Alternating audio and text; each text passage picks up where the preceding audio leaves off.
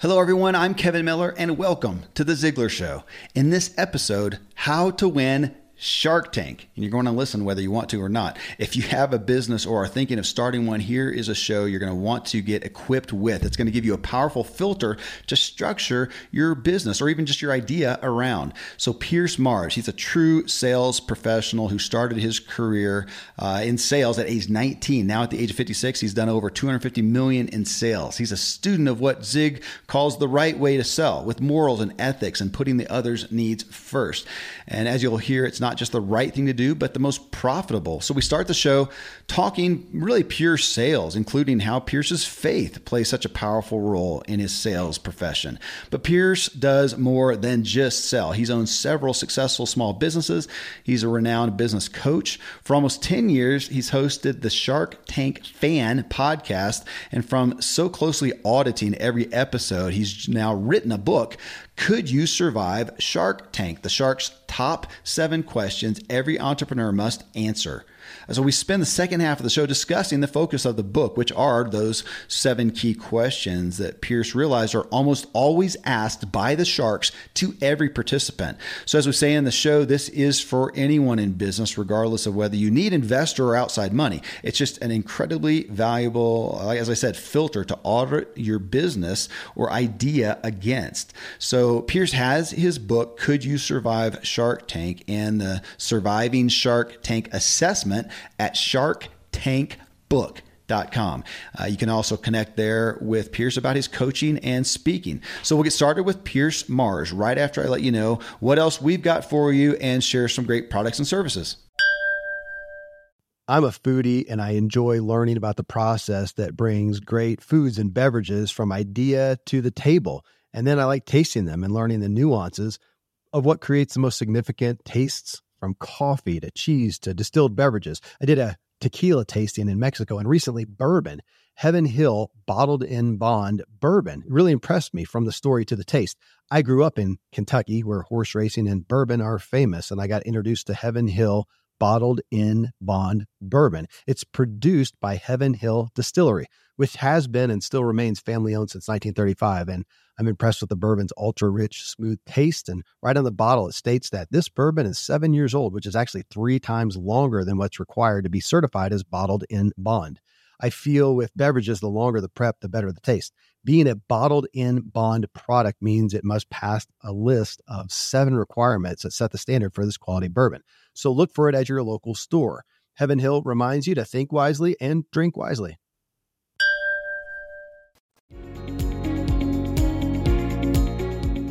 Well, Pierce, man, it is so cool to have you on here. We have uh, known each other for a long time, and of course, you were a key figure with uh, Free Agent Academy back in the day when I had that, helping entrepreneurs, and your expertise was sales. And as far as I know, I mean, as long as I've known you, you've been in sales. Has, has that been your vocation for the gig, you know, for the for the long haul?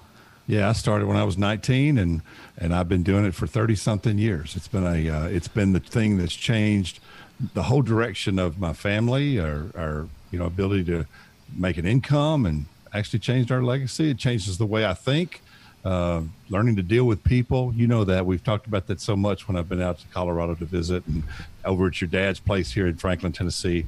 But it's been, uh, yeah, it's, it was a game changer for me when I was a kid and didn't know what I wanted to do. And um, I'm sure we'll talk about that in a minute. But sales has been the center of everything I've done, and it's uh, helped me in so many ways I can't even describe. It's been great. So you started great. started at 19. What got you What got you involved in it? Uh, anything well, specific, or just kind of stumbled into it? Well, here's the thing. This is that's a great story. I'm glad you asked. The what happened. You know, I was uh, 19 years old. I was living in a small rural town in Tennessee. I had no idea what I wanted to do. I'd been on my own since I was 16, since my parents divorced, and uh, and so I became acquainted with a guy who was one of the number one salespeople for one of the pharmaceutical companies at the time. He was the number one in the country, and and he's also a clinical psychologist. It was a really interesting combination. Um, that guy went on to be very very successful. He's still a friend of mine. But what happened? He met me, and we through a uh, sequence of events. Um, we became friends, and he saw in me. He said, "I really believe you've got the skills to be a salesperson." And I said, really? Because nobody, you know, my family took disc profiles or, you know, the guidance counselors in my school weren't doing anything to help. Yeah. You know, they were just like, you were just supposed to go to work and make a living, right. you know? Um, and so this guy, he, he, uh, he's kind of started mentoring me. He let me ride along with sales calls. He gave me this great book called How to Win Friends and Influence People. Oh yeah. And uh, he introduced me to Zig Ziglar. He introduced me to you know a lot of the the great you know thinkers of that time. And i started becoming an avid reader in, in about this subject. And then uh, you know i started learning about empathy.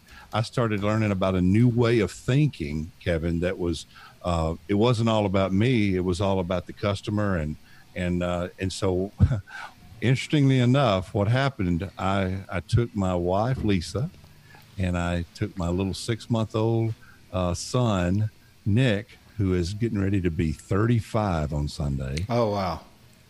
And we moved to Franklin, Tennessee into this guy's spare bedroom. And he got me an interview for my first full commission sales job. And I went in there, sink or swim, to start hammering it out and, and learning how to sell and talk to people. And and here I am, a uh, you know a Southern boy from Tennessee, and they gave me uh, to the, the, territory they wanted me to start calling was Boston, Massachusetts. So I'm a Southern boy in Tennessee calling people in Boston, uh-huh. trying to get them to articulate what I'm trying to say. But it was a baptism by fire. But it was the the beginning point of changing the the people I hung around, um, the the sales career that I that, that changed our course of life, and and, and again the rest is history but that's how it happened. And i just didn't fall into it. I had i think i think god placed somebody in my life that helped direct me and i i, I will stand by that till the day i die. Well you mentioned right off the bat that somebody saw you and said hey i think you may have what it takes to be in sales. Right there i mean you know that there's I mean, there there are qualities that you need for sales, but as Zig says, you know, nobody is born a, a professional uh, salesperson. But having some of those skills, right, just right off the bat, what would you say those are? What you're looking for? If you're looking for a salesperson, you're looking for somebody who fill in the blanks. I think the first thing that most people look for in a face-to-face salesperson type situation where you're going and talking or seeing customers, you're going to have to have the ability to uh, to feel comfortable meeting new people and introducing yourself and breaking the ice and making that initial connection with new people. I think that uh, if, you've, you've got to be a little bit outgoing to be a salesperson. I'm not saying that every every type of salesperson needs to be, but if you're going to go out and make sales calls and meet people, you really need to have that that ability to connect with people face to face and on the phone uh, very quickly and uh, and have a, have the kind of personality that enjoys it.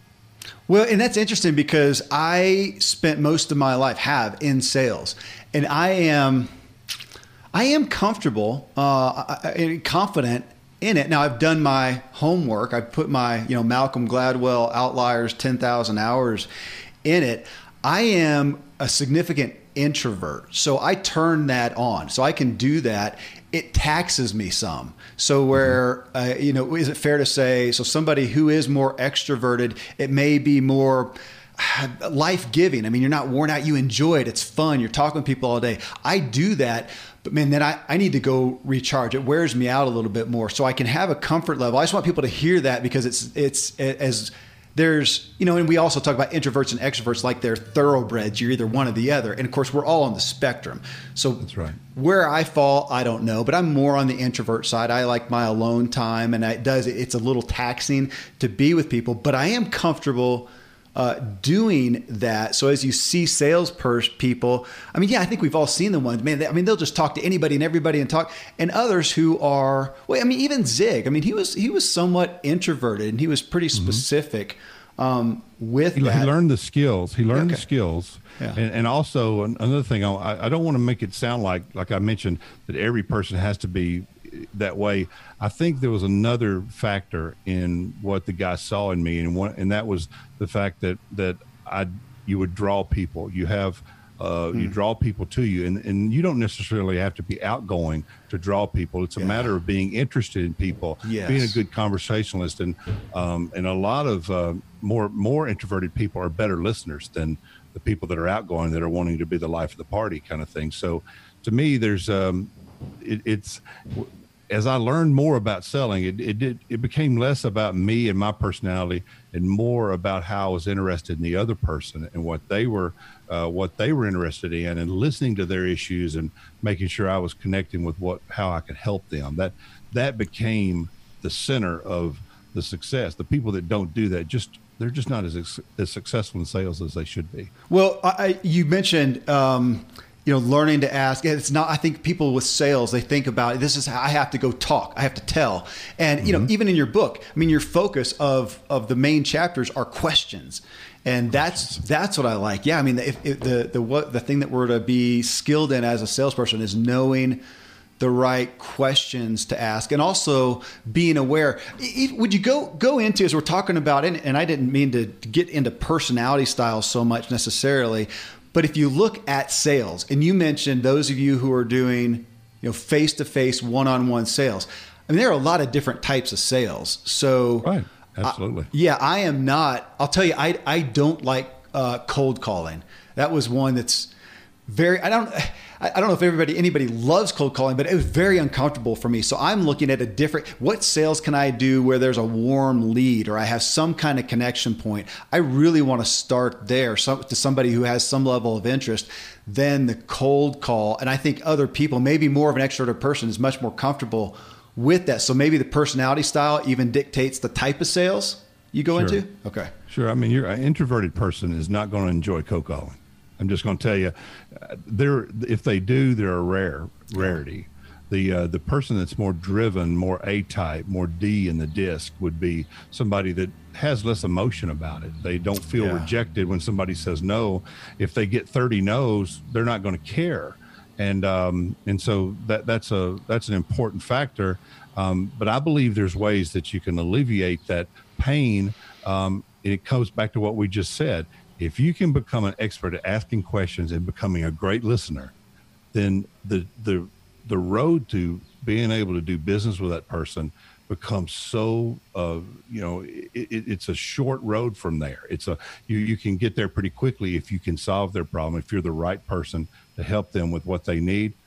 It's it's not that far if you can come up with a good solution for them I've, I've seen it happen over and over. And what was what has been historically your primary area of sales? Describe that for people so they know that you know some of the even if it's changed and evolved some some of the primary um, sales you know platforms that you had. What were you selling? What was the what did it look like?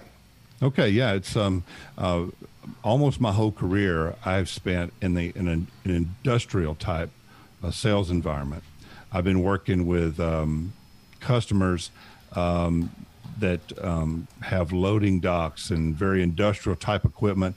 And and as my career evolved, I got more into working with contractors that were building new buildings for people, and I would help them, um, you know, get what they needed for the customer for those buildings. And that's uh, as a you know for the last you know 10 or 15 years that's what i've exclusively done in my sales career is work with contractors and what happened was um, the companies i was working for they recognized the fact that I had the ability to build relationships. Yeah. So I haven't been cold calling in a long time because what I I spend my time doing is getting a new opportunities with a contractor and building that relationship so that we can maintain that over the long haul. And so, um, if you can imagine, uh, Amazon right now, in spite of all the things that are going on in our country, they are on a building spree. They are building new warehouses and buildings all over this country. Yeah. They're spending untold billions of dollars on building stuff. And I'm responsible for three or four buildings here in Nashville that are going in for some of the equipment that's going into that buildings.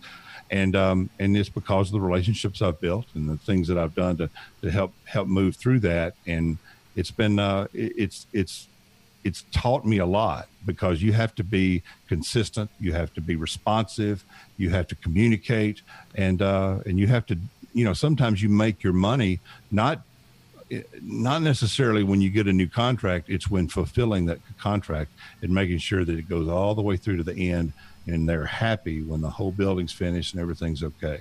So I've learned the sales process is all the way from the time you meet them to the time the job is done. So to that degree, do your clients view you uh, as much a, a salesman as you're a a partner in the process that they're counting on for a solution. Absolutely. I, you know, they'll, they'll joke around and say, say, they'll call me a salesman sometimes for fun, say, you know, hey, we don't allow salesmen in here. But at the same time, I am their partner. I'm the guy that when it comes to my expertise, they call me to say, what do you, what should we do here? How should we handle this? What is the, what is the right product? What is the right application? And so I become an you know the expert in that field to help partner with them to help them not make a mistake make sure they're putting in the right equipment. So it's a uh, it's it, it's really fun to be in that role because that's when sale, selling is fun. Yeah. Is when you're literally helping people get the right thing that they need for their company. So in this uh, arena of in, industrial sales if i can say if i can just you know give give yeah, it that good. label what is a an average sale for you can I ask okay. revenue?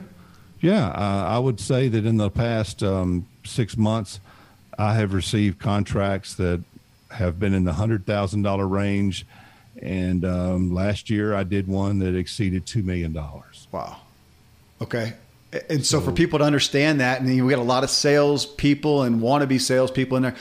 Can I ask what kind of a commission that you can expect on sales of that nature? Yeah, you can. What, what's uh, what's what I love about uh, the particular company that I work for now is that they they reward you on the profit.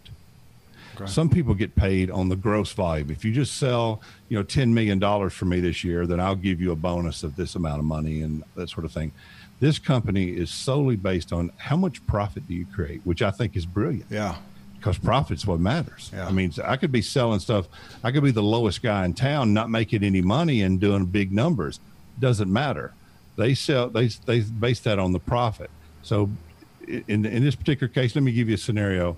Um, if uh, if I if I sell a project and um, and it's a let's say it's a, a half a million dollar project and there's um, there's a hundred thousand dollars profit in that, then I get to keep thirty five to forty percent of that. Okay. Okay. Makes sense? Yeah. So I, they let me keep 35 to 40% of every dollar, profit dollar I sell. Okay.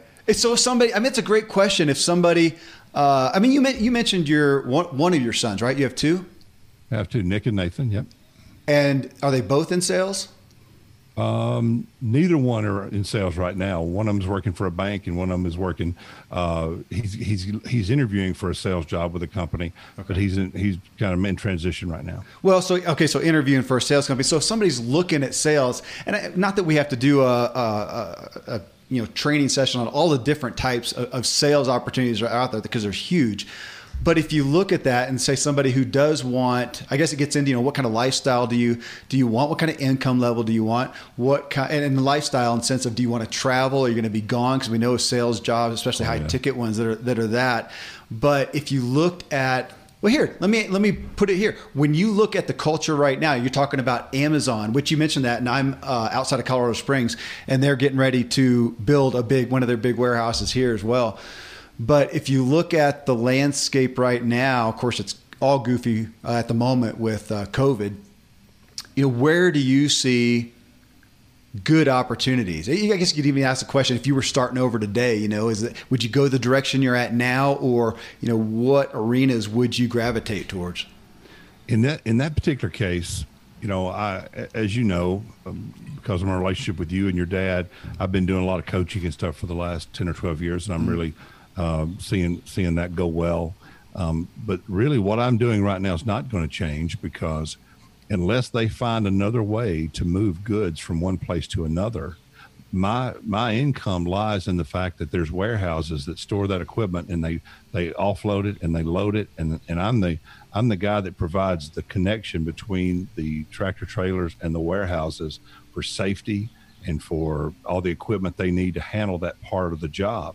So there doesn't seem to be a slowdown in that, in the fact that we're going to continue to be moving product through rail, through trucks, and ships, and all the other things that's going on. So as long as material is being moved from one place to the other, my industry is going to be pretty stable. Okay. So I don't see any slowdown in that because Amazon, uh, any online platform, they they may be delivering it to your door. You may not have to go out and get it. It may be so convenient but somebody is moving those products from somewhere to they so they can get it to your door. Yeah. And as long as that's happening, I'm going to be I'm going to be okay.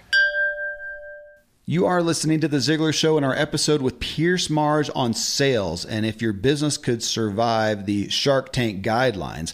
Uh, and of course, Surviving Shark Tank is the title of Pierce's new book. Well, next, I asked Pierce about the personal and professional growth that most helped and was needed, necessary for his sales and business career. Uh, we're going to jump right back in after I share some great products and services with you. I live high up in the Rocky Mountains where the air is clean and fresh as possible, but then I step indoors and I'm breathing in untold amounts of toxins and allergens from paint and carpet and cleaning chemicals and pets and furniture and appliances and mold and so on.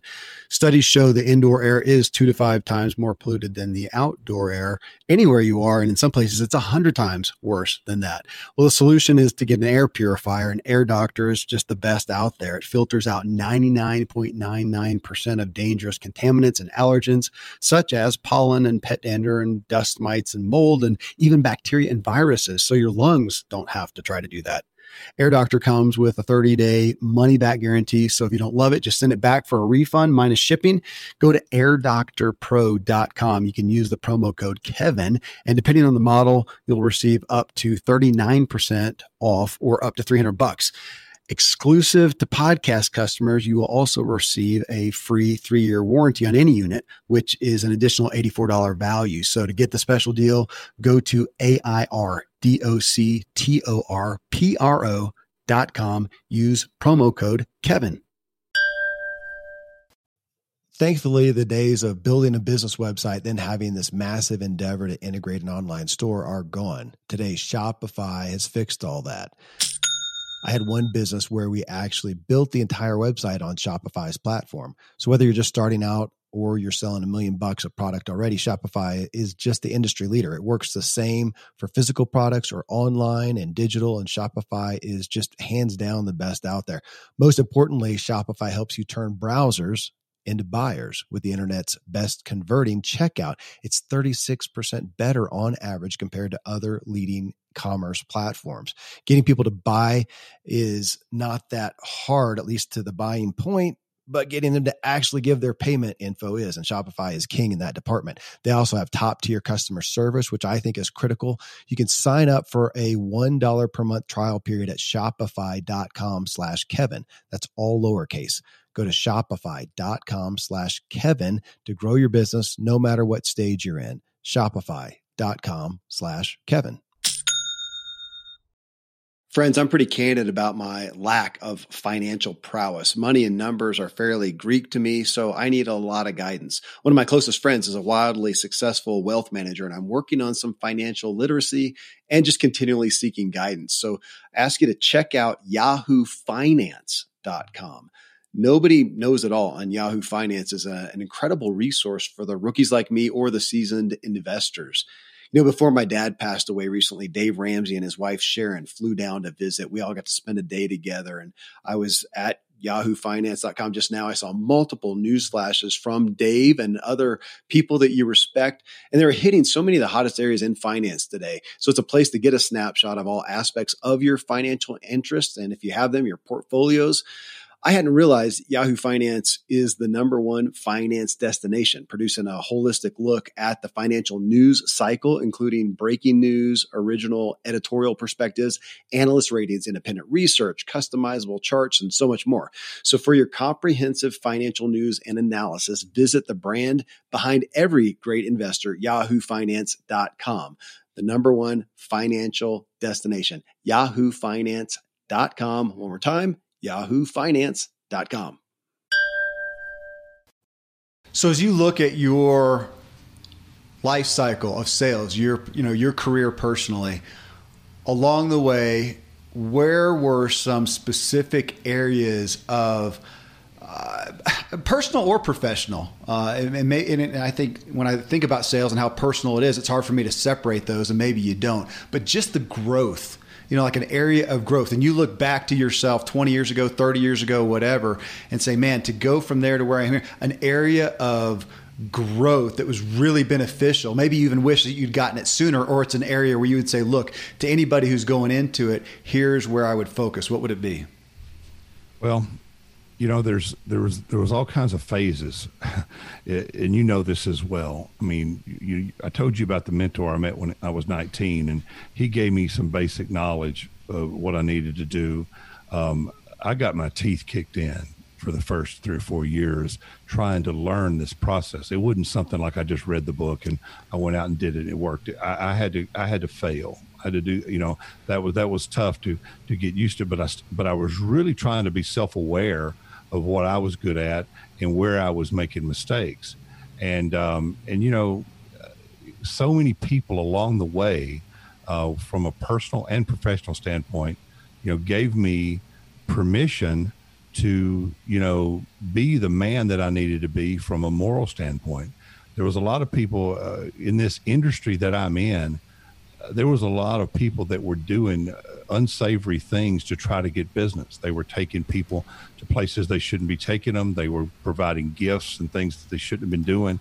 And I, I had an 80 year old boss, um, and when I was 30, that told me he said he said you should never ever ever um, go against your morals to do something for a customer. If what you're doing and you're providing the service that you're providing is not enough, then you don't need to be doing business with them.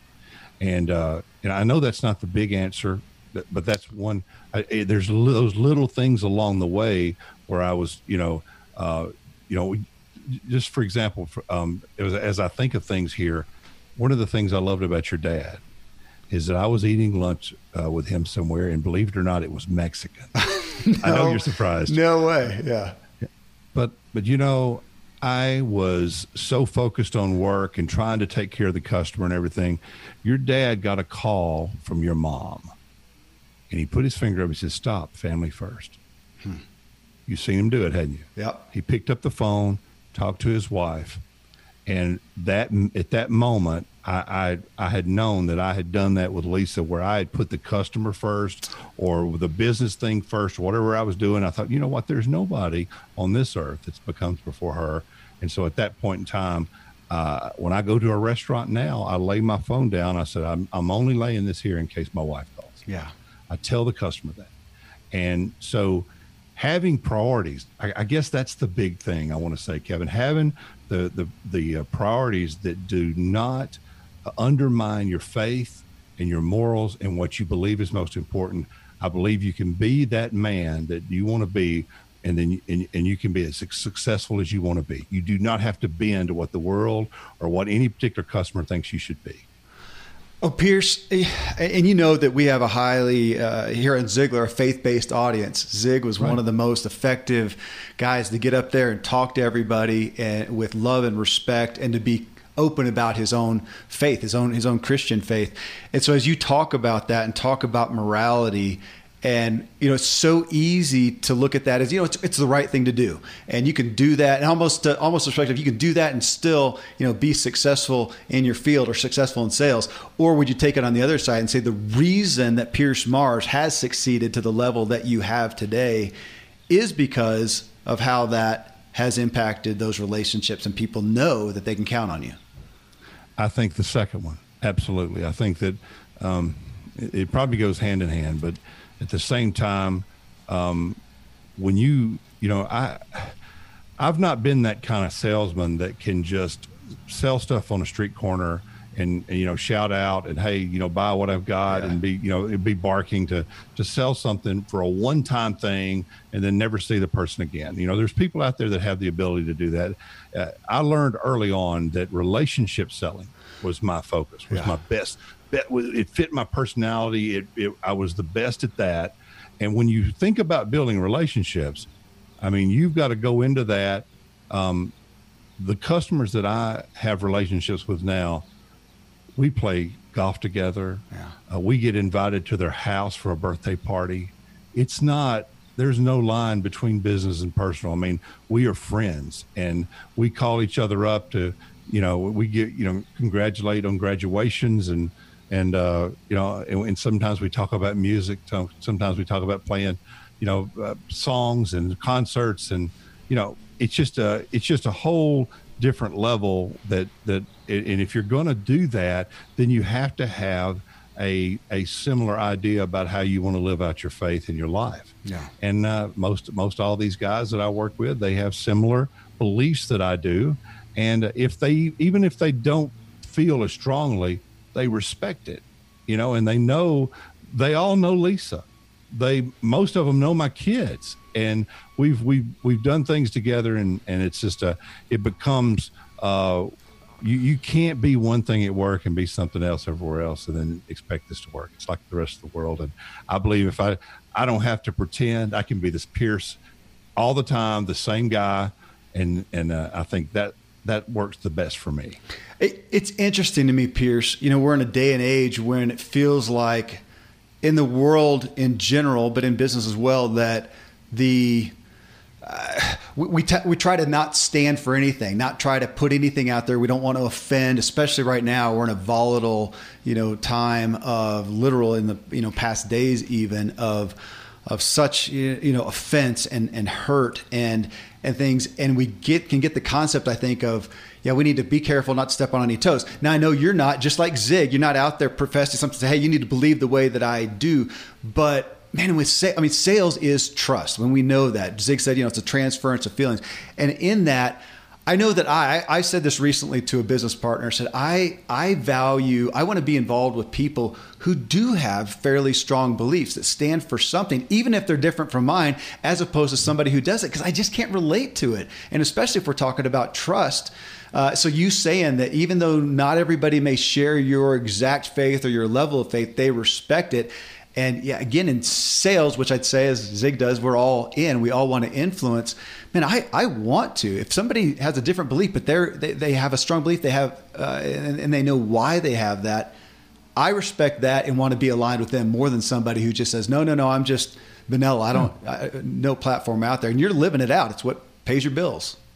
And what's interesting about it over the years, uh, which has been another thing that's happened as I've worked with different companies and done different things, is that um, you know, there's been times when I've been the designated driver, hmm. and and it's never cost me any credibility. There's been, never been any peer pressure because they know where I stand.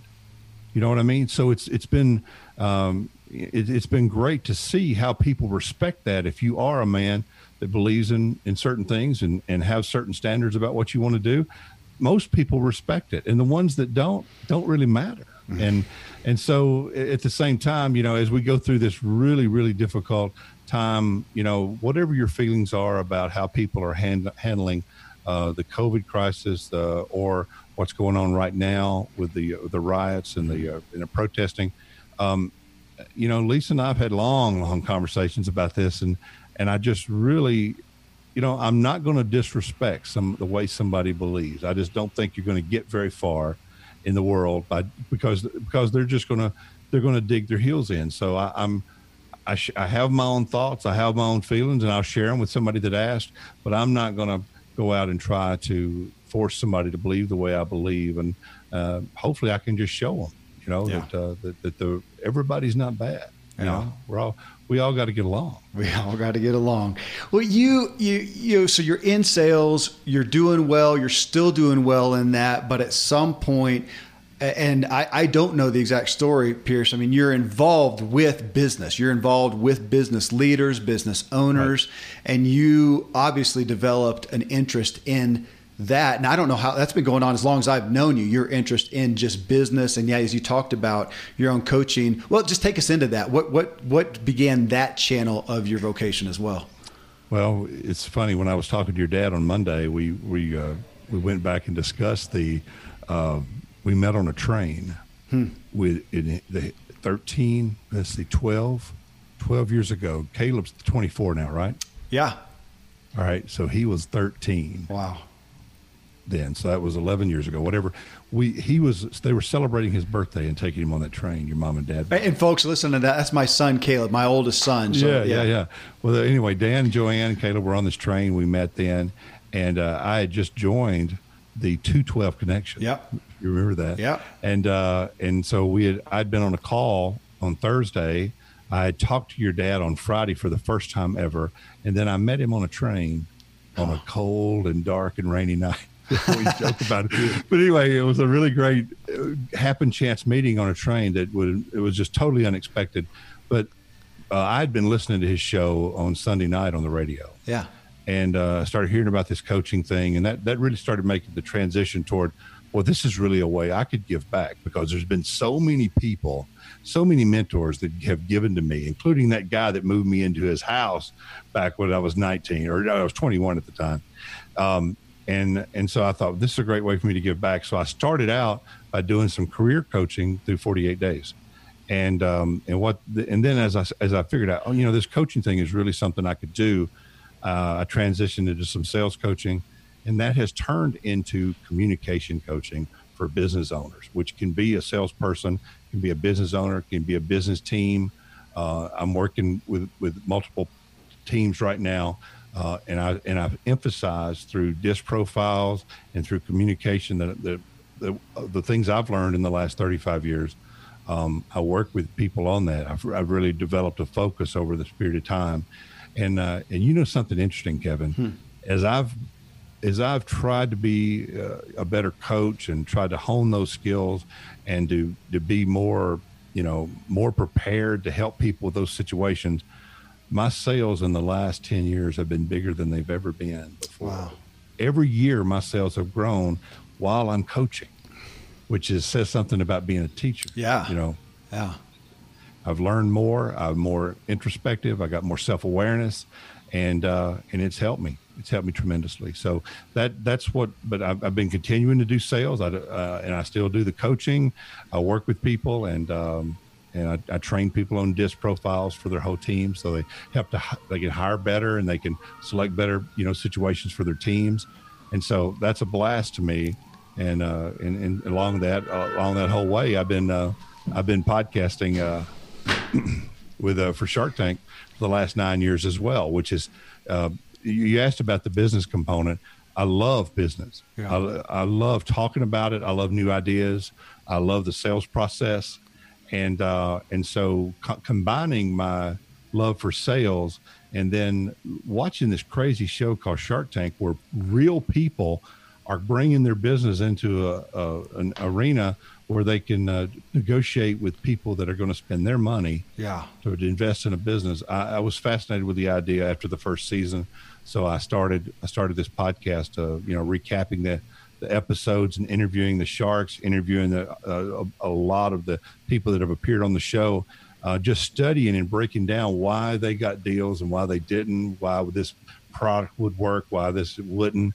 Uh, I just uh, I've I've loved it, and it's helped me get a greater understanding, and it's helped me work with businesses to help get to the reason why they are failing or succeeding. Mm or where their greatest uh, you know need for help is and that's uh, that that's how that all that all comes together it's all evolved from me finding out what I love and putting it all together. Well, and I want to, you know, as you talk about that, so yeah, you've got the the podcast, the Shark Tank fan podcast, and I'll again I'll hold this up for people watching.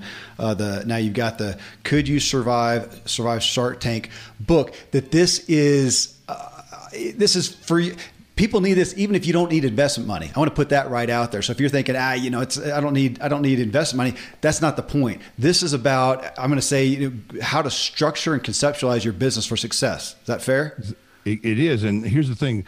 You make a great point kevin because i wrote the book not to help people get on shark tank yeah.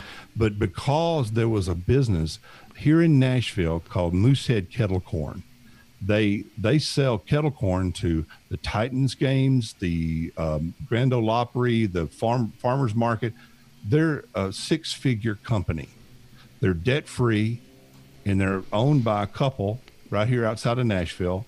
And he called me one day. He found found me and was able to call me through the website, contacted me, and said, "Hey, is there any way you could meet with me?"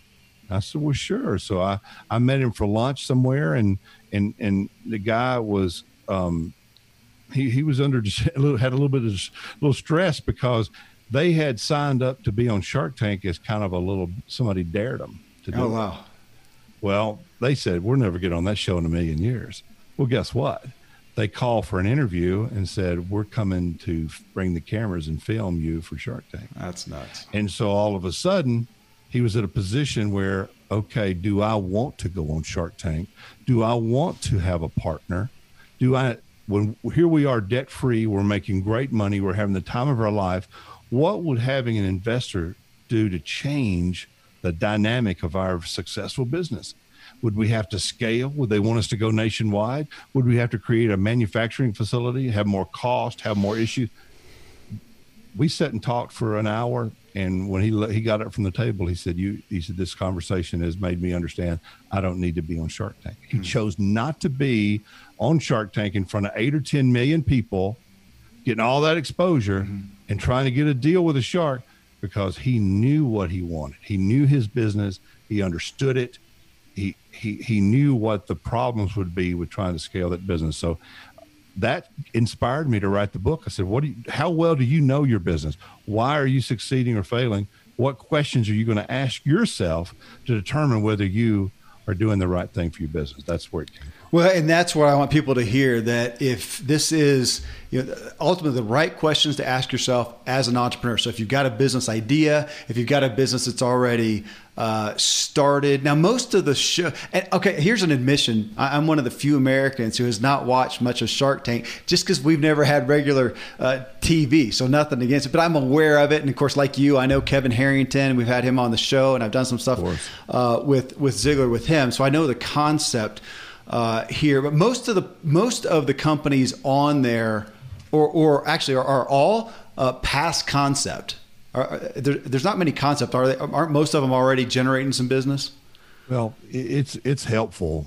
The, the, the people okay. that get the deals usually have sales of some kind, okay. but you'd be surprised at the number of businesses that are just an invention that are uh, maybe they've done a Kickstarter program. Maybe they've just ha- uh, there's been people on there that only had the you know ha- had the the the rough idea, oh. and they were just they, they've they've actually pitched that that's not the rule. That's the okay. you know that's one in one in twenty five probably or so. But uh, there's all kinds, and and, um, and but but most of them do well if they're past concept and they've actually got some sales, and they've got some numbers and they've proved viability for their product. But you never know what's going to happen in there. Well, and I want to run. So I want to run through it because this is in so many ways this is an audit of Shark Tank on what you have mm-hmm. seen and what has been successful. It reminds me of, gosh, you probably know the guy. I've got this book behind me. The guy who just wrote the uh, the Bezos letters.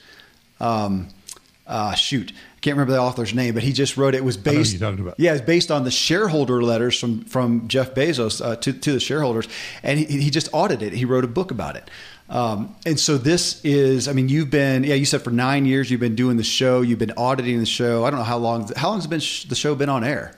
It's, it's actually in the eleventh. It just finished the eleventh season. 11, okay. And um, and so I've been re- I've been recording for ten seasons, and um, and I, I, didn't record the first season. That's when Kevin Harrington was mostly on there, the first and part of the second season.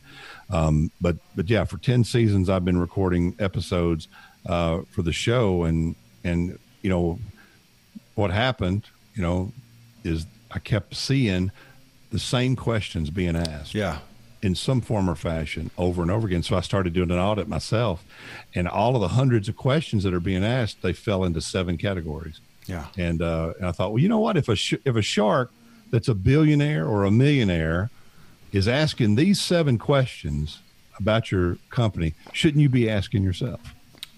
That was the point. Let's so let's walk through. I, I literally want to walk through these. I mean, number one question: Do you have any sales? Now, again, so somebody's got a concept or an idea. Uh, of course, you don't. But getting to that, and I will say, from an investor standpoint, and I've been on both sides, from bootstrapping business. Uh, businesses to take in, uh, in, investment money to pitch in investors on a business that's existing and on pitching a concept. And, and I'll say the the hardest place to be is pitching an investor uh, on a concept. Very difficult.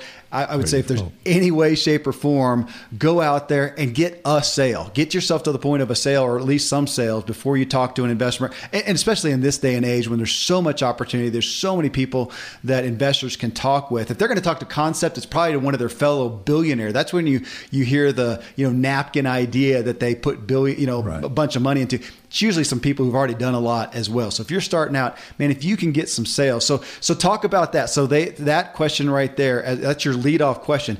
Do you have any sales? I mean, there, there's nothing that showcases the viability more than that. It's it's a it's a question that every person's going to get. that walks into that Shark Tank. When they're finished making their pitch, they've presented, they've passed out samples, and they're all having, they're yucking it up, having a great time. As soon as that's over, Kevin O'Leary or one of the sharks is going to say, Tell us about your sales. Yeah. And a lot of times the sales is connected to valuation because they come out there asking for $300,000 for 5% of their company. And they'll say, Are you really worth that much money? Yeah. Is your company worth several million dollars? So they, they want to know, man, man, with that, that valuation, you must have a lot of sales. And, and so that's where it starts. And what, what I believe matters the most, and you, and you've seen it yourself is that, that sales proves viability if if that means there's a group of people that have been willing to pull their wallet out and Yeah. pay money for what you're doing, they must need it. They must want it.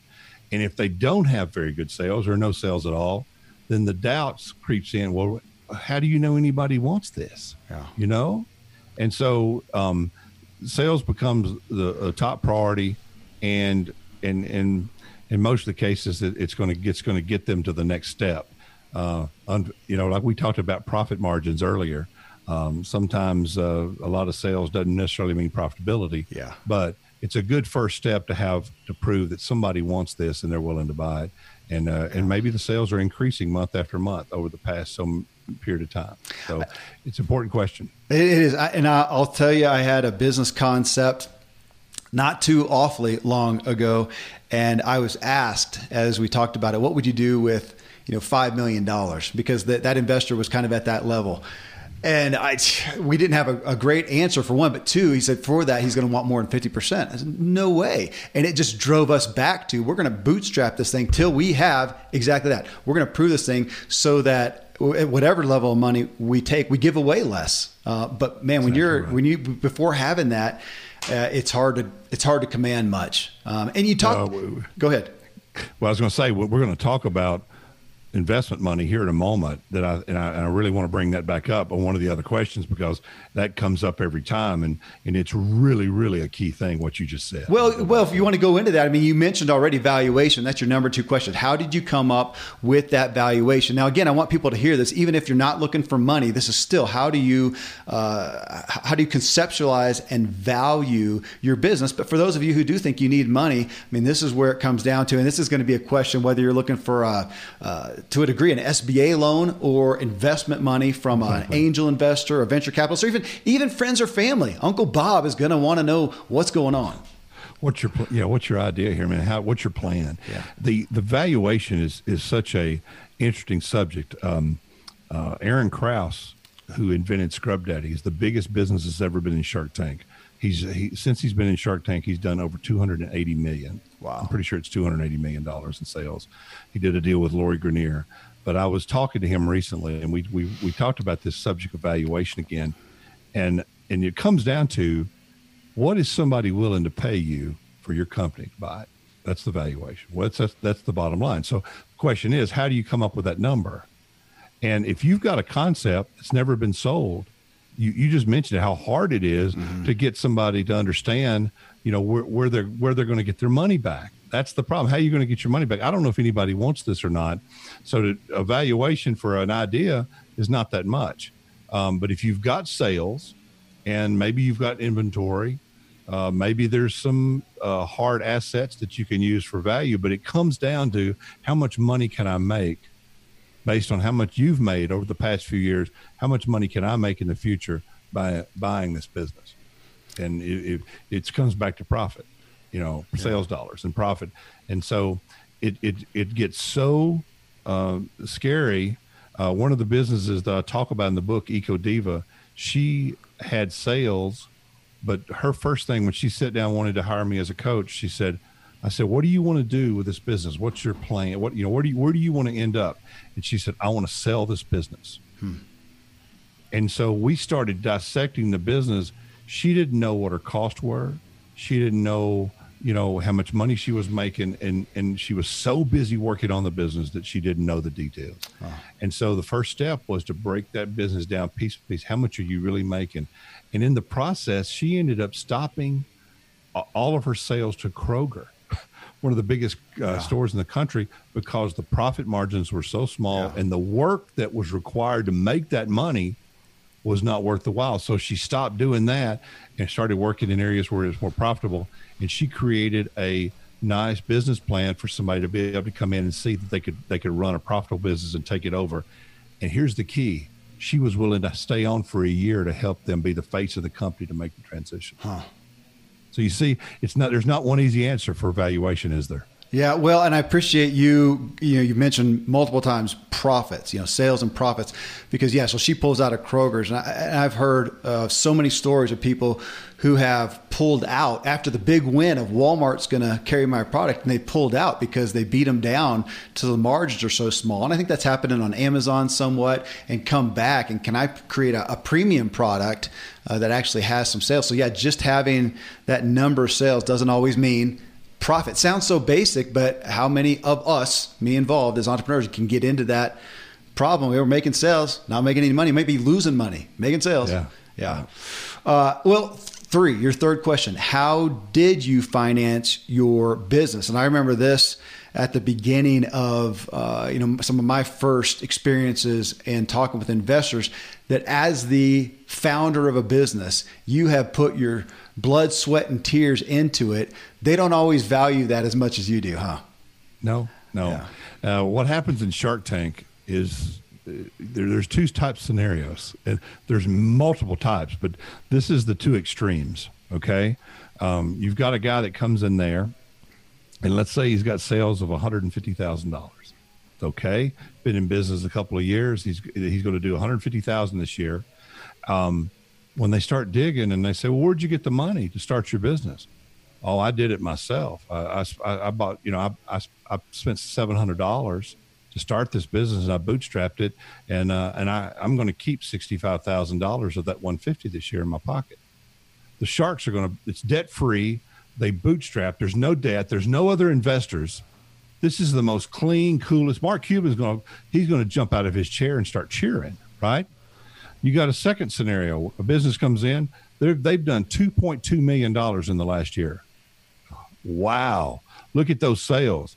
Well, in order to do that, they're burning 500,000 a month in advertising in the ne- in the negative. They've sold so much of their business they only own 25% to get more funding to keep the business running to keep those sales going. All of a sudden you've got a business that's in debt. Yeah. it's got investors. That these people only own 25% and and you know they owe you know uh, a million dollars in, in outstanding loans. That it, it doesn't matter that it's 2.2 million. The the $150,000 business is more attractive because he's debt free he bootstrapped and yeah. it's a clean way for the the shark to come in and invest and help them blow that business up. I, Pierce, literally yesterday, somebody I'll keep anonymous. Uh, they achieved great acclaim as uh, the the fourth highest sales volume in an affiliate uh, campaign. And I found out yesterday in talking with them, they spent two hundred seventy five thousand dollars on Facebook to achieve that, and they'll at the end of the story they're going to have made about two hundred fifty grand. They lost money, but all we saw was they got top four in this big thing. Now, uh, granted, in that story, now from that, they're having some other sales that will eclipse that and give them some profit. But from that campaign, man, it was uh, it, it, it took away some of the shine of that yeah. achievement. Yeah. But the thing is, we understand that some businesses require more upfront capital to yeah. get started. They require more research, more, you know, infrastructure to get going. We also understand that there is a burn rate that you spend sometimes trying to get your product out there and get it known.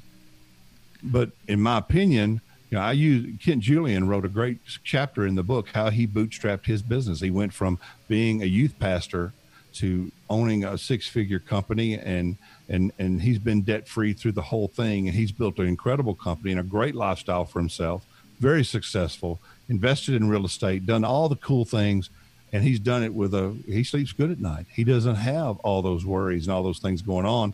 And so to me you know if you can bootstrap then it's great. Daymond John who's one of the sharks yeah. um, wrote a book called the power of broke.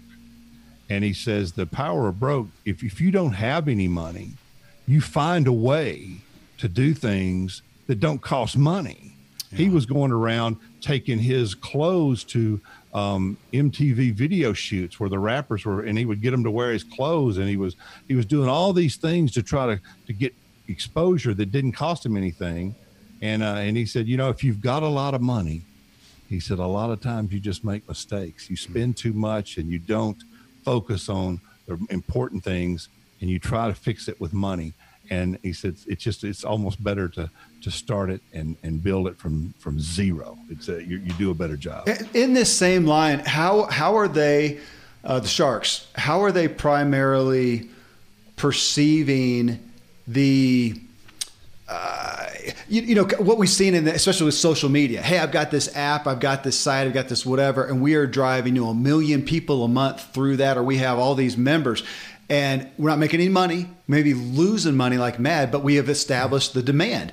Now there is some value, and we've seen some, you know, some unicorn investments with stuff like that, where they go, "Oh my gosh, you got all these people, a certain percent of the populace, we're going to throw money at it." I think that did happen. What's that landscape look like today?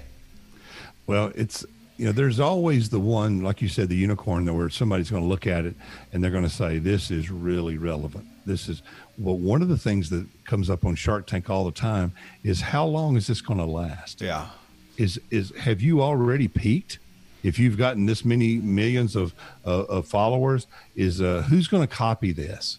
Can they knock it off and and do it a little better and, and put you out of business? And so sometimes the longevity of some of these new tech apps and other things, you know, they're so short that uh, you if you if you're not there at the beginning and you're you know you you're already behind kind of thing and so that yeah. that's the that's that's what i see a lot of times on the show is they're looking at it can can this be be scaled and have longevity yeah well so your fourth question do you want or need a partner and that one is such a big question i think for anybody again even if you don't want investment for partnerships. Now I'm in a business right now. It's my uh, it's actually my second literal partnership, and it's a 50-50 uh, partnership, the first one I did, ultimately I walked away from because I wasn't in complete alignment with my partner. We actually had brought, then brought another one on. That was the primary reason. The business was actually working, but what soured me was I just wasn't in alignment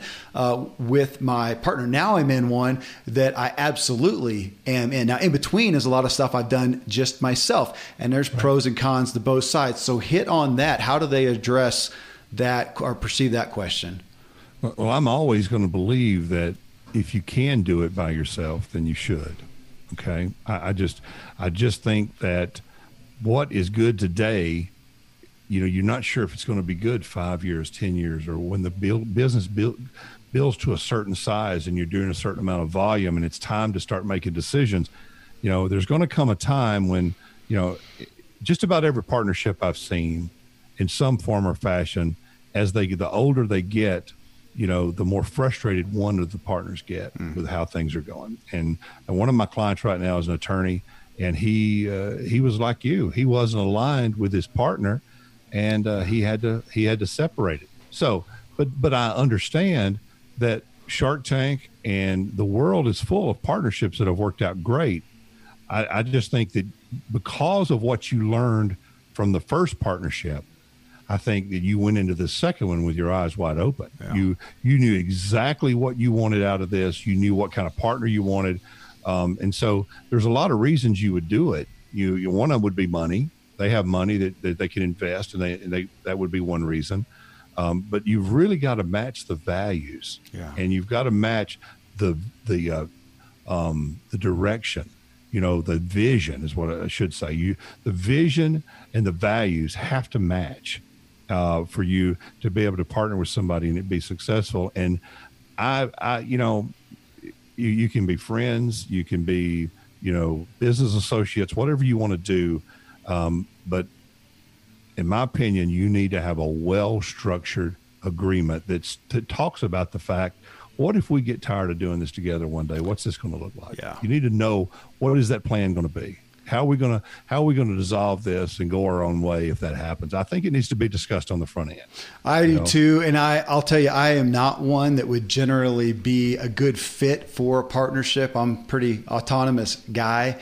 Uh, for candor, my partner uh, in in one business is uh, Randy James. Dr. Randy James is my co-host on the True Life podcast. And I know Randy. You know Randy, and that yeah. the reason that that came together is because uh, we have a friendship unlike any other, and we had a shared uh, interest, and we came to it with eyes wide open and knew that this could be uh, it could be a volatile thing for a relationship, but also it was just you know, it's a, it's a divine pairing. I mean, if he was an attractive woman, man, it would be all over. You know, it's, It'd be bad. It's a marriage. Thank goodness. Yeah, you've known him for many many years though, before long, you did that. A long time. We did a lot together. We shared an office uh, offices together. We still do now. He's, I can hear him on the other side of the wall right there, and it is. It's like a brother, and so that's a unique thing. Uh, if if not for that, I probably would not generally ever uh, have a partner, especially a 50 50 partner, and make sure that I had a controlling interest. So that's, for me, that is a unique, and we hear those once in a while, a unique thing. I, I, my dad's talked multiple times about, and you may know more of the details about Andy Andrews, who has a, a, business partner, and they're uh, renowned for not having any official contract, anything. That is a very unique. Uh, i am tempted to use that word, a divinely, you know, anointed exactly. opportunity there. Well, when I was talking to your dad about this same subject, um, he he brought brought it to attention. Anytime you give um, somebody an opportunity to invest, or you become a partner with somebody, you also give them a voice. Yeah, and and they become involved, and it's like um, in a way they've moved into your house. They're having dinner with you. They're they're a part of all the decisions you make about that business. You're not like you said autonomous anymore. Yeah. And it just it, it's one of those things that from talking about Moosehead kettle corn, they they had to make a decision: do I want a partner or not? They said no, I don't. Yeah. We don't need one. And and a lot of businesses that come in Shark Tank, Mark Cuban will look at them straight in the eye and say, "You don't need us. You need to leave here and do this on your own." And that's great advice. Yeah. You know when uh, when you need it, and yeah. you need to be told that. So so to me, I think it's a, it's unique. It's in the book because it comes up so often uh, because the people that are coming into Shark Tank are saying, "Hey, I want to partner with one of you in my business," and it's a it's a big question, and I just believe it's got to be something you walk into very carefully, like you already know. Your next question here, it surprised me, uh, Pierce. It really did. I, I would not have expected that. Do you have a patent? I mean, being involved in business, small business, uh, my entire life. I, I've not personally, it's like one, uh, something I haven't dealt with a whole lot as patents, and yet you have that as a as one of your seven questions that these guys are asking. So, to, uh, explain the value of that, why that comes into the picture so strongly. Well, it's a great it's a great conversation to have. Most of the people coming into Shark Tank are not selling a service; they're selling a product mm. of some kind. And so the the question is, um, the question becomes from the shark how what are you going to do to protect this idea and yeah. to keep somebody else from copying it knocking it off?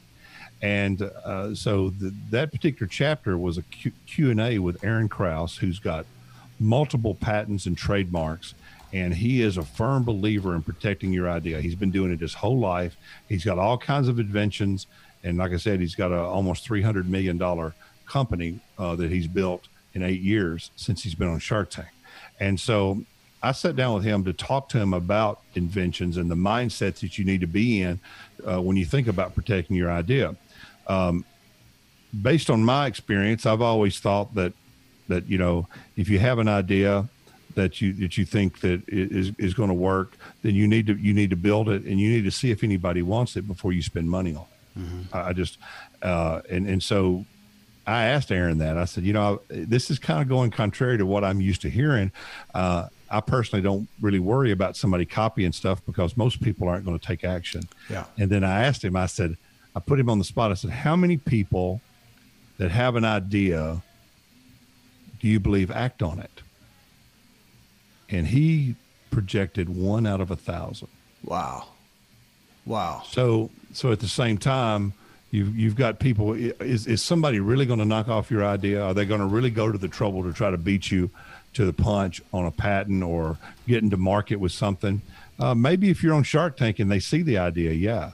But some people have come on Shark Tank. Lori Greiner is a QVC queen, and she she believes in getting things patented and protected, and and it's a very big deal to her that that uh, you've protected something. If you've got something that's new, that's never been done, a new way of doing something, the question, the, the whole book is based on the questions that the sharks are asking. And that comes up when it comes time to talk about the product. They say, Do you have protection? Or are you going to get knocked off? That's yeah. a question that comes up more and more. Um, I, I personally believe that it's not going to affect most of us in business. It's, but but it's it's something to consider and and you need to know a little bit about how to do that if you want to do some research to see if your idea has uh, you're not copying somebody's idea. Well and you know this as well as i do. I, I grew up with my dad dan miller and that was his you know and seeing that you know, one out of a thousand that was his perspective. And so when he whenever he heard i don't how many times i heard him uh, i'll say disappointed when somebody was, you know, asking, they wanted some info on a business, but they wouldn't share it. They didn't want to share it with anybody else. And that was his statement is, man, the ideas are a dime a dozen, man. Go talk about it, share it, get counsel on it. Uh, hiding it is uh, pretty much hey, folly. It's the idea action. If you're really worried about it, get an NDA. Get yeah. somebody to sign off on a non-disclosure agreement, especially if you're going to look at a manufacturer to build something. But once again, the the conversation's rich. Uh, if if there's anybody listening – that has a lot of ideas and maybe they're they are an inventor of some kind they're going to really enjoy this conversation because he has been one since he's been a little kid. He's found new ways to do things his whole life. And uh and and for him you know protecting these ideas has uh ha, has been to his benefit. And yeah. and uh but he believes that you you need to be careful and you need to stay away from scams and you need to do it right. So the book gives you some insight onto that. To me it does it's it doesn't pertain to me because I don't have anything yeah. that I'm trying to protect in that standpoint. You know, unless the, the words I'm writing are copyright protected. So, um, but that that was a big enough question that I wanted to include it because it came up so often in the show. Well, and that is relevant probably to put out there that yeah, Shark Tank is does tend to veer on the product side, uh, not the service side. You talk we've talked about Kevin Harrington and I talked to him uh, about a, a, business concept a couple years ago that I was working on. And he ultimately, I mean, he, he understood it, whatever. He said, man, I'm, I'm just primarily product focused. That's where most of my interest is, yeah. my experience, and my investments. Uh, and so that's relevant too. Your sixth question here, six out of seven questions, is your product or company a brand? I love that. Mm-hmm. Go go into go into that because I think that's not. I don't think that, again that's not a concept that most people have in mind. Well, you know, I'm a sales guy, and and so when it when it come to, uh, as I've already mentioned, your dad wrote a chapter, Kent Julian wrote a chapter, yeah.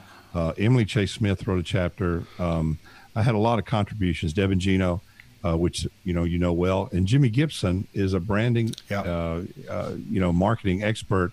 Um, we call him the branding magician, and then and people that have the ability to uh, develop a brand have a unique skill and one of the things that if you'd asked me when I met Jimmy, and I met him at at at, uh, at, one of your events out in Colorado, that's the first time I ever met Jimmy. Yeah. And um, I might have met him at Dan's once, but then we we met out there again. But regardless, he has a unique way of looking at things. I couldn't have told you what a brand is unless you talk about what they're doing to cattle in Texas when you stick that you know hot brand on. Yeah, but yeah. it's the same concept. That's yeah. where the word comes from.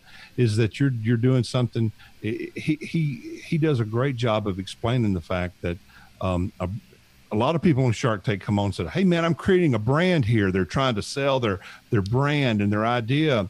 When it really comes back down to it, it's every interaction that you have with your customers that they it's how they view you and it comes down to values it comes down to your business card it comes down to your logo it comes down to your website it comes down to how your poc- your package your product is packaged, excuse me. It's everything that every interaction that they have with your business that tells them something about your company. Yeah. And so that's the brand. I mean, and so people that know Coca Cola, they know what, as soon as I say the words, people can see the logo in their mind. And they know what they probably can hear a commercial in their head, or they know what it tastes like, or they know what the, the image that that company is trying to, you know, yeah. uh, you know attract. So it's uh it, it's a it's it's one of those things is a little bit harder to understand, and I, and and people talk about brand on Shark Tank, and I felt like Jimmy needed to come in and explain that for people so they knew. And he does a little exercise in there to help people understand how to know what their brand is. Well, I Pierce, it's really relevant to me because I'm going through. I have my own platform being built, and that is such a big focus, and it's acute to me. I'll let everybody know. I I vet. I don't know how many books a week, authors, you know, speakers, personalities, people who want to be on the show. Uh, it's almost a full time business right there for us just to just to vet people to have on the show. And so I'm looking at people constantly, and I'm you know trying to be time efficient. And it's amazing how often somebody who is a great person with a great message, but it takes me so long to figure out what are they about? What are they about? What is their, I'm going to say their flavor in essence. And you talked about Coca Cola. You know, I think uh, we often talk about Apple. They have done such a great oh, yeah. job. Yeah. I mean, I can think of all the, you know, since the dawn of the personal computer, which you and I are old enough to, to remember, you know, there's been so many different computer companies. And which one of them has a specific image? pretty much none of them but Apple, I think. You know, uh, right? They have. We all know to be. You know, they started off as just for those who are different. You know, who doesn't want to be different? I want to be different. And right. I, I, their branding, all I own technology wise is Apple stuff. And I couldn't even tell you why. It's because they got their brand into my noggin, and now I'm loyal to it. And, uh, and, and, and you know, at the end of the day, um, not only do I have everything that's Apple, but it works. Uh-huh it works. It's one of those things where if somebody tried to say, "Hey, well, you know, you could really go over and buy this other thing, and it'd be it'd be so much less expensive," I said, "Yeah, but when am I going to have to buy it again? And how is it going to fail when I need it?" Mm-hmm. And I'm, I'm going to tell you, that over and over, it's proven to me not only is it does it stand up to what it says, but it's lasted for years and years, and it's dependable, and it does what it says it's going to do, and um, I, I, just tell you what, I, they, they deserve the success they've had because they, they put out good product. And I, I, think that they have done, they have probably, I don't know of another company, I'm trying to think, who has created what seems like the most loyal fans, uh, the most loyal customers they have. But, you know, coming back to what are they about? And if you go through your purchases and the people that you follow, you generally are, are, are, you know what they're about. And I see Pierce so many people who haven't done the jobs, and I can I can tell you the authors, the personalities out there who have made a specific brand, and we know what they're about. I mean, we're, mm-hmm. Simon Sinek, he's the why guy. You know, I mean, everybody knows that he's done a great, beautiful, you know, job of doing that. And yet, I see so many. And again, they've got a good message, but it's just not clear what they're. I'm going to say again what their flavor is. And uh, we do the work to, I appreciate you saying that. And I think Jimmy taught me that as well. We do the work to try to influence our brand, but ultimately it is the customer out there who tells us what our brand really is, what they think of us. And a lot of times they just don't know.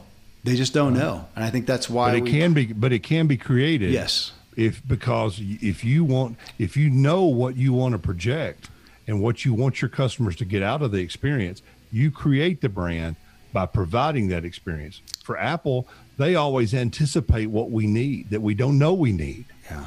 Steve Jobs was perfect at saying, you know, people were saying, well, why would I need thousand songs on a on a on a well, he told everybody, yeah, you're going to want this. This yeah. has got a th- this iPod's got a thousand songs on it. You're going to want to carry it around. Well, the next thing you know, everybody's carrying one around, and, yeah. and the rest is history. So, I mean, they are anticipating what we want, and and I think is uh, as a coach or as a writer or as a you know whatever, I, I think that that you know if I'm not I'm not going to be relevant if I'm not anticipating what the needs of people are just like uh, I think Zig Ziglar was such so great at anticipating what what people were going to need to be successful. Yeah, and uh, he, he he and he was able to say it in a in a way that was so understandable and so uh, you know, he could just he just knew how to hit the hit the mark. Well, he he, he absolutely did say it uh, specifically, and and I'm a little irritated at him and you who have that voice alone as a brand. I, I don't have that. I, you got. I, I, want a voice like Zig Ziglar or Pierce Marrs because uh, it's a brand in and of itself. All right. Well, seventh question here: What is your plan? And that sounds super basic, but I don't think people conceive the value of it. So take us through that all right, here's what happens. Okay, so they asked all these questions. They beat these people, you know, bloody all through this whole presentation and negotiation. And then all of a sudden, Robert Herjavec, he's, he's probably been the guy that's asked this question more than anything.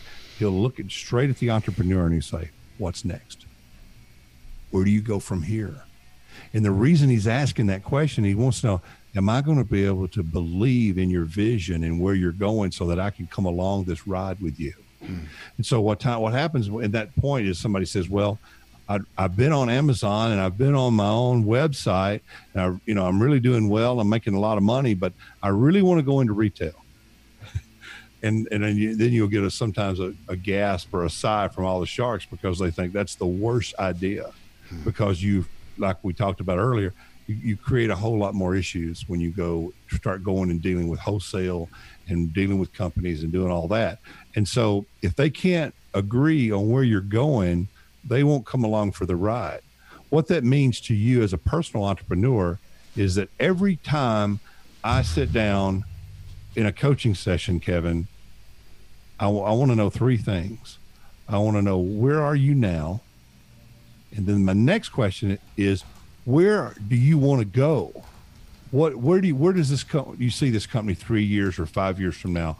What do you, what is your vision for that? And as soon as we have that set, then we can start creating a plan to get you there. It's just like the lady that I told you, Eco Diva. She's in the book. She said, I want to sell my business. And I said, okay. All right. So here's where we are. You want to sell your business in two years. All right. In order to do that, we've got to do these things. And so we went to work. And while I was finishing this book, I got a text message from her that said, I just signed my contract to sell my business. And, and I, I was able to go full circle with her while I was creating this book. So, how, how important it is to know with, with the business that you're working with, your partner, I mean, you've got something in your mind about where you want to go. And mm-hmm. if you don't sit down and ask yourself those questions on a regular basis, where are we? Where do we want to go? And how we're going to get there? You, it's not it's not a one time thing. You throw it in the drawer and then check it in a couple years and see if you made it. It's a constant process of asking the question of where you want to go and making the decisions and getting counsel about those decisions. So if you believe they're the right decisions. Um, there's a great story. One of one of my best friends, Jason Cruz, he's a pastor. He's a great man. Um, he had a business idea, and he, in his mind, he had it all laid out. He believed it would work. He knew what he wanted to happen in five to ten years, and he went to nine, nine people, of the most successful people he knew in whatever he he measured success in, he believed he respected these nine people the most. He went to each one of them and presented the idea, and this is the question he asked. He says, "Tell me why this won't work." Hmm. Don't give me a bunch of stuff about it being a great idea and yeah, you ought to go for it. I want you to tell me, tear this apart. Tell me why I shouldn't do it, why it's a mistake. Well, he got a thumbs up from nine people and he went on and and act, and it, it happened just like clockwork. It was a great business. It, it succeeded and did well. But he was willing to say, I, will let you tell me what I don't want in this business." Mm-hmm. So um, that is why you have to have a plan. How many, uh, curious, of the people who present on Shark Tank, how many of them have a viable answer to that question? What would you guess? I would say I would say that um, nowadays more than they used to. Uh, as the show has progressed over the past eleven seasons, people have gotten smarter. Yeah. And they're more prepared. Okay. Uh, in the early days, very few of them ever gave a good answer for that. I would say it's more than half now that have a, a viable plan. They all have a plan. It's just a matter of whether they believe the sharks believe it's the right plan, and and sometimes the sharks are right, and sometimes they're not. But the thing is, the to me, the smartest people that leave Shark Tank, if they go out of there and they don't get a deal, and they're doing the interview, the smartest people will take their advice. They'll say, you know what, I'm going to consider what they told me. I'm going to this hour and a half that I've had with these five millionaires and billionaires. I'm going to take that time and I'm going to go back and break it down, and I'm going to study and I'm going to make the changes that I need to make because they've been there. They know more than me. Yeah. I'm going to listen to what they have to say. So those are the seven questions. Now, in the book, you've got an eighth bonus question. Should your business give back? Tell me about that mm-hmm. one. Well, the reason that I've put that in there um, because there's a lot of companies that have been very successful, like Tom's Shoes, for mm-hmm. example, mm-hmm. that has, you know, they their business was started, you know, because he saw a need. He said, you know what, I'm going to start a shoe company and I'm going to give away a pair of shoes for every time somebody buys a pair of shoes. and and and that was something that came from his heart, uh, his you know his purpose. You know, he wanted to do that, and more and more of the businesses are building their, and at least you know, a percentage of their profits are going to to help uh, certain things. One successful business, uh, when she she was going through a very hard time in her life, um, she she prayed that if the business was ever successful, she wanted to build orphanages in a third world country. Hmm. And and since she did a deal with Barbara Corcoran, her and her husband, they've built multiple orphanages over there. It's on their website. It's the center point of what they do. Yeah, they've got this great great products that everybody loves, but the center point of what they're the most proud of is how they have been able to take their success and help those orphans over there in that other country. So wow. it, it, to me, it, it, needed to be said that um, you need to be profitable. You need to build a business that's successful so you can take a portion of those profits and do something good with them because at the end of the day, that's all that really matters. Yeah.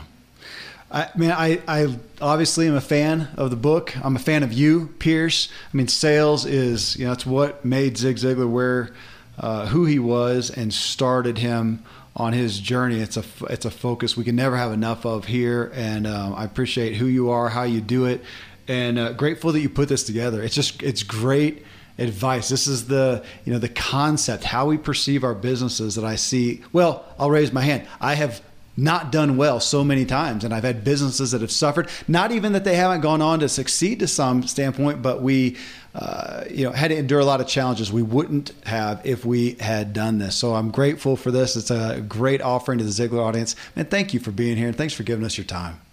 Yeah, it was. Uh, it was really. There was a moment, Kevin, when I when I asked myself, "Do I want to finish this?" Because it took me a while. It took yeah. me longer than I meant to. I said, "Is this the project worthwhile?" Because I've done nine years of podcasting, and I've got.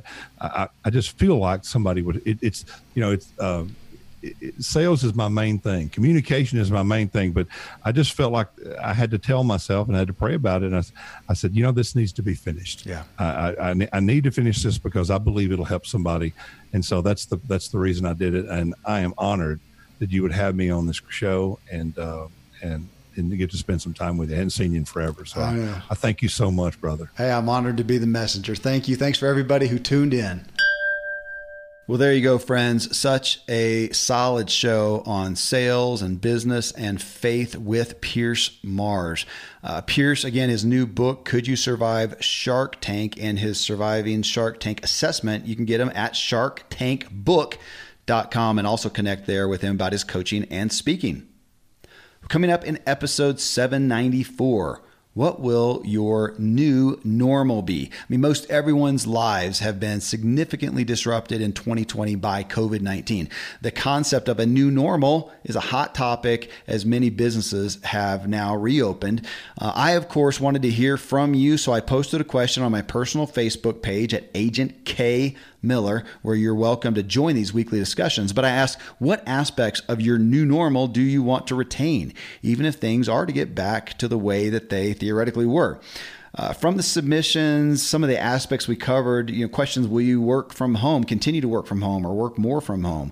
Will you send your kids back to school and all the extracurricular activities and rushing around? Will you eat out as much or keep cooking more at home? Uh, how about personal time for yourself and your family? Are you going to keep that up? What about investing in any hobbies and personal projects that you began? Reading, people have been doing that more. Will you continue the increased outside time? These issues and so many more are what Tom Ziglar and I read through and talked about. It brings up the need and opportunity for all of us to ask some big questions and ponder some important and I think exciting decisions. Uh, it's happening for me right now in my own family. Well, till then, thank you as always for letting me walk with you as we inspire our true performance together.